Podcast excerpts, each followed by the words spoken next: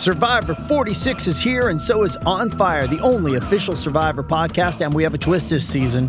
The winner of Survivor 45, Dee Valladares, will be joining us every week. We're going behind the scenes of the biggest moments, the how and the why things happen, and the strategy and analysis you can only get from someone like me, a Survivor winner.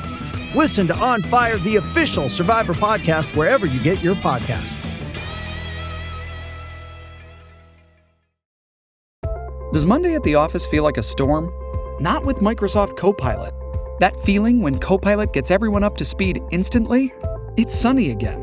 When Copilot simplifies complex data so your teams can act, that sun's shining on a beach. And when Copilot uncovers hidden insights, you're on that beach with your people and you find buried treasure. That's Microsoft Copilot. Learn more at Microsoft.com/slash AI for all. Introducing Royal Caribbean's newest ship, Icon of the Seas, the ultimate family vacation. The ultimate six slides, eight neighborhoods, zero compromise vacation. The ultimate never done that, can't wait to do it vacation. The ultimate chillin' by a different pool every day of the week vacation. This is the icon of vacations. Icon of the Seas, arriving in 2024. Book today. Come seek the Royal Caribbean. Ships Registry Bahamas. With threats to our nation waiting around every corner, adaptability is more important than ever. When conditions change without notice, quick strategic thinking is crucial. And with obstacles consistently impending, determination is essential in overcoming them. It's this willingness, decisiveness, and resilience that sets Marines apart. With our fighting spirit, we don't just fight battles, we win them. Marines are the constant our nation counts on to fight the unknown. And through adaptable problem solving, we do just that. Learn more at marines.com. Hello, Michigan fans. Trevor Woods from SB Nation's Maize and Brew. This marks the 13th time I've spoke to you fine folks at the conclusion of a Michigan game. This is the 13th time Michigan's had a victory, 13 0 in the season. It's hard to remain undefeated throughout conference play, non-conference play, championship play. And Michigan, they've had some bumps in the road, but none have resulted in losses. And that was the case once again on Saturday night in Indianapolis at Lucas Oil Stadium. It was close in the first half against the Purdue Boilermakers, an 8 4 team who they have some merit, have some good playmakers on both sides of the ball. Quarterback Aidan O'Connell was able to get some stuff done, especially in the first half.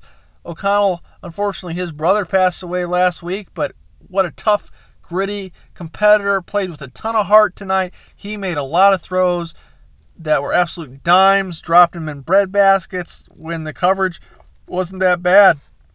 There were other times where Charlie Jones, who had 97 receptions heading into this one, found the soft spot in some coverage, and he had 13 receptions for 162 yards. Then there was freshman walk-on sensation for the Boilermakers and Devin Mockobee, who rushed for 71 yards, had some tough first down runs. He had a touchdown on the day, and Mockobee was the second leading receiver for Purdue with six receptions and 31 yards. At halftime, this game was 14-13 in favor of Michigan, but in the second half, like we've come become accustomed to all season long. Michigan pulled away. The halftime score, the second half score was 29 to 9 in Michigan's favor.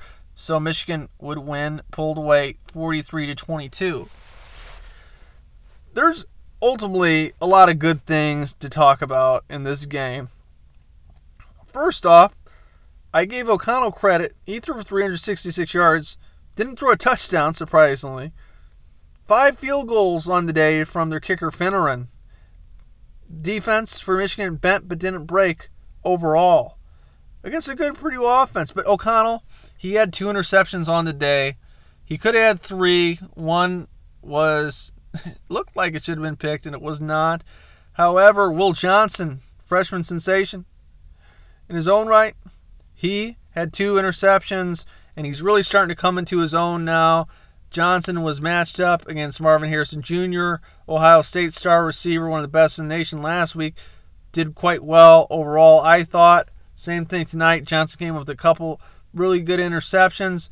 And also, Johnson's playing pretty physical out there, looking like a pretty sure tackler, aggressive tackler, taking good angles to the ball. So that was very good to see. Couple Michigan defenders had absolute lights out games from a tackle total perspective. Junior Colson had 15 tackles in all. Rod Moore, 14 tackles in all. Michael Barrett ended up having 10 tackles in all. The Michigan defense had four sacks in all. Jaylen Harrell had two. Michael Barrett with one. Eyabi Okie had a half sack, and Taylor Upshaw also had a half sack. Michigan's offense, in the early going, the rushing attack was kind of similar to last week.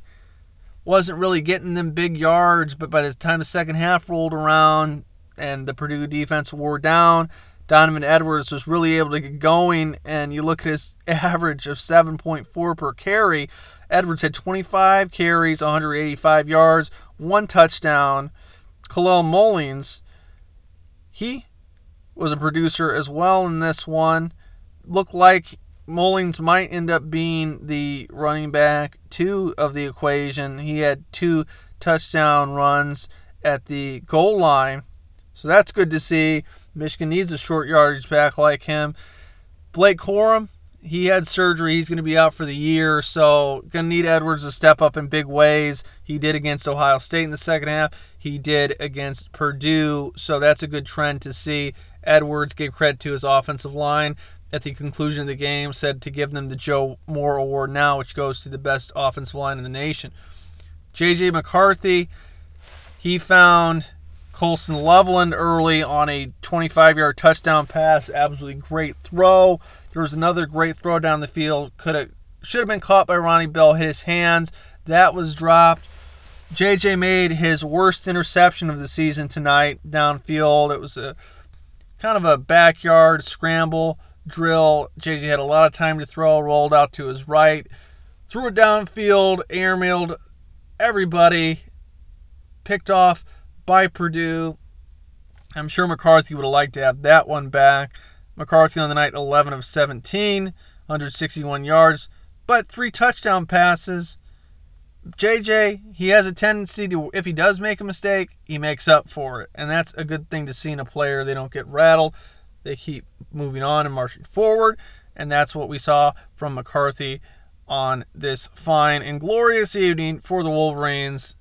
Back to back Big Ten champions. Good to see Colston Loveland continue to produce. That was his one catch on the night, but hey, if your one catch can be a touchdown, let it be that way. Ronnie Bell, he dropped that ball as I mentioned, but he was ultimately the lead receiver for Michigan. Five receptions, 67 yards, and a great touchdown. Tiptoe one two feet and bounce at the end, end of the end zone for a score. And Luke Schoonmaker, he had a touchdown as well. So those are the three touchdowns from the Wolverines. Um, this game, you know, I'm sure some of you listening at home uh, maybe had a couple cocktails and beverages, and uh, I don't blame you. I would have too, but I was working. Had some coffee and some Diet Sunkist, but no beverages for me tonight. I could use a beer right now, quite frankly. Uh, you want to send one to me? Send one to me, and I'll love you forever. but um, anyway, I'm sure there are moments where you at home, or if you happen to go to the game, you might have been biting your nails a bit. No, no. Is this going to turn into the Illinois game? Is the Purdue offense going to continue to produce?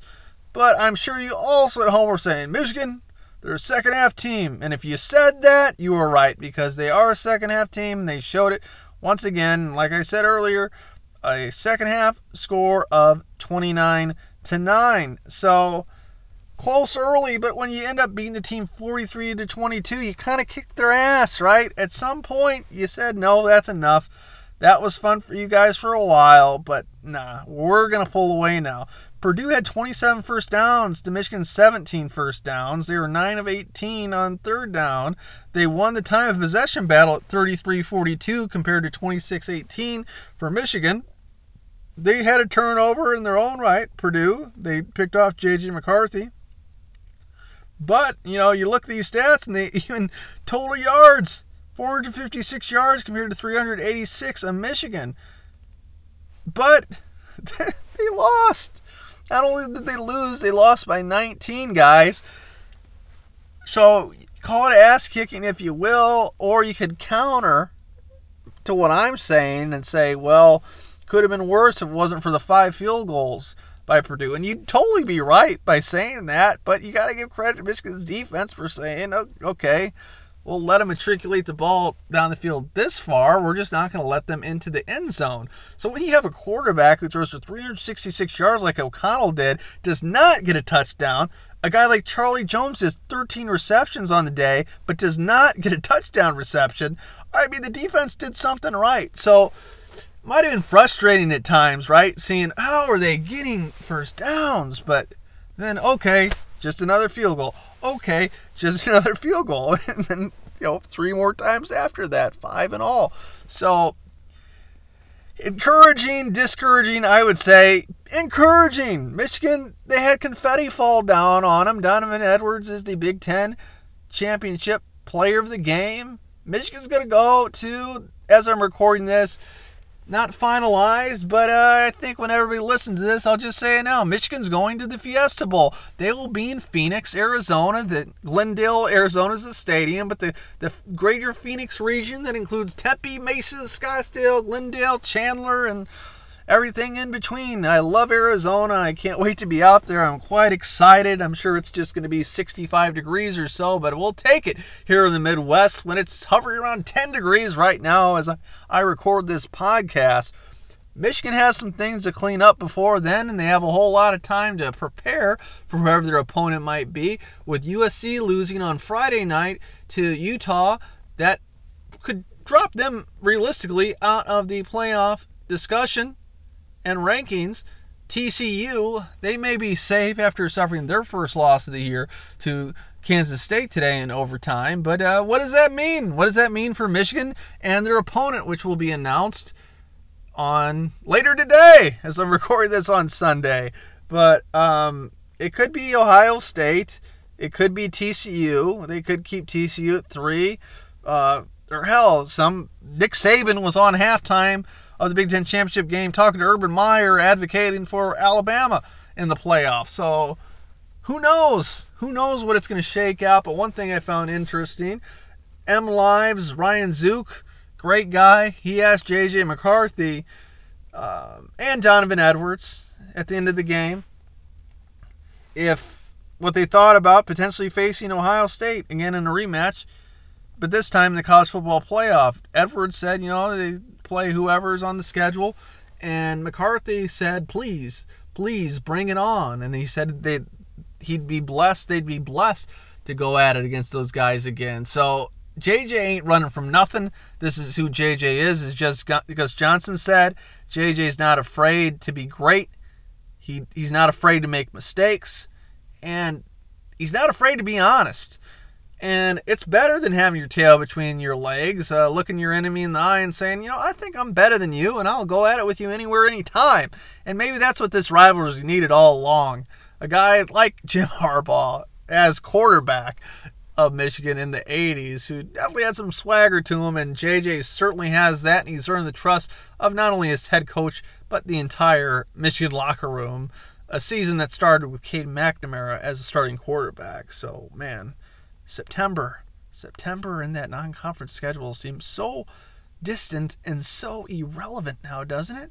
All that chatter about Michigan's non conference schedule and they're 13 and 0, and what did it take to get to this point? A road win against the Buckeyes, a nail biter against Illinois, an ass kicking over Penn State, a thromping over Iowa this has been a hell of a ride and it ain't finished yet. And JJ at the end of the the championship game said job's not finished, something he continues to say, echoes what Kobe Bryant used to say when he was still alive. And that's where we're at. Michigan's going not only bowling, they're in the damn playoff, guys. So let's have some fun. It's going to be a fun month in Maize n Brew. I'll be at the bowl game and hopefully the championship in Los Angeles. And uh, hats off to Jim Harbaugh, and he, Jim Harbaugh deflected praise, and he gave it to actually the players' parents. And uh, there's some truth to that. They molded him, and Jim Harbaugh he carved the team in his image, but the team's also carved in the image of these parents who's fostered these habits and work ethics in these fine young Michigan men. Jim Harbaugh he was about to get choked up, and he, he said uh, he's going to have to go before he did, and uh, left the press conference early with Donovan Edwards and McCarthy up there, and uh, as he was leaving, he pounded his chest, pointed at him, and smiled and walked off. But uh, definitely a special moment that uh, I noticed, and uh, there's love. There's love between Harbaugh and these players.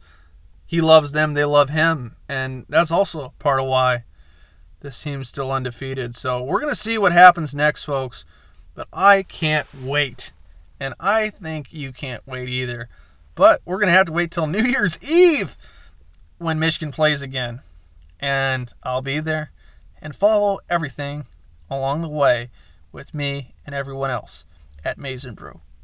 This has been Trevor Woods. Follow me on Twitter at Woods Football.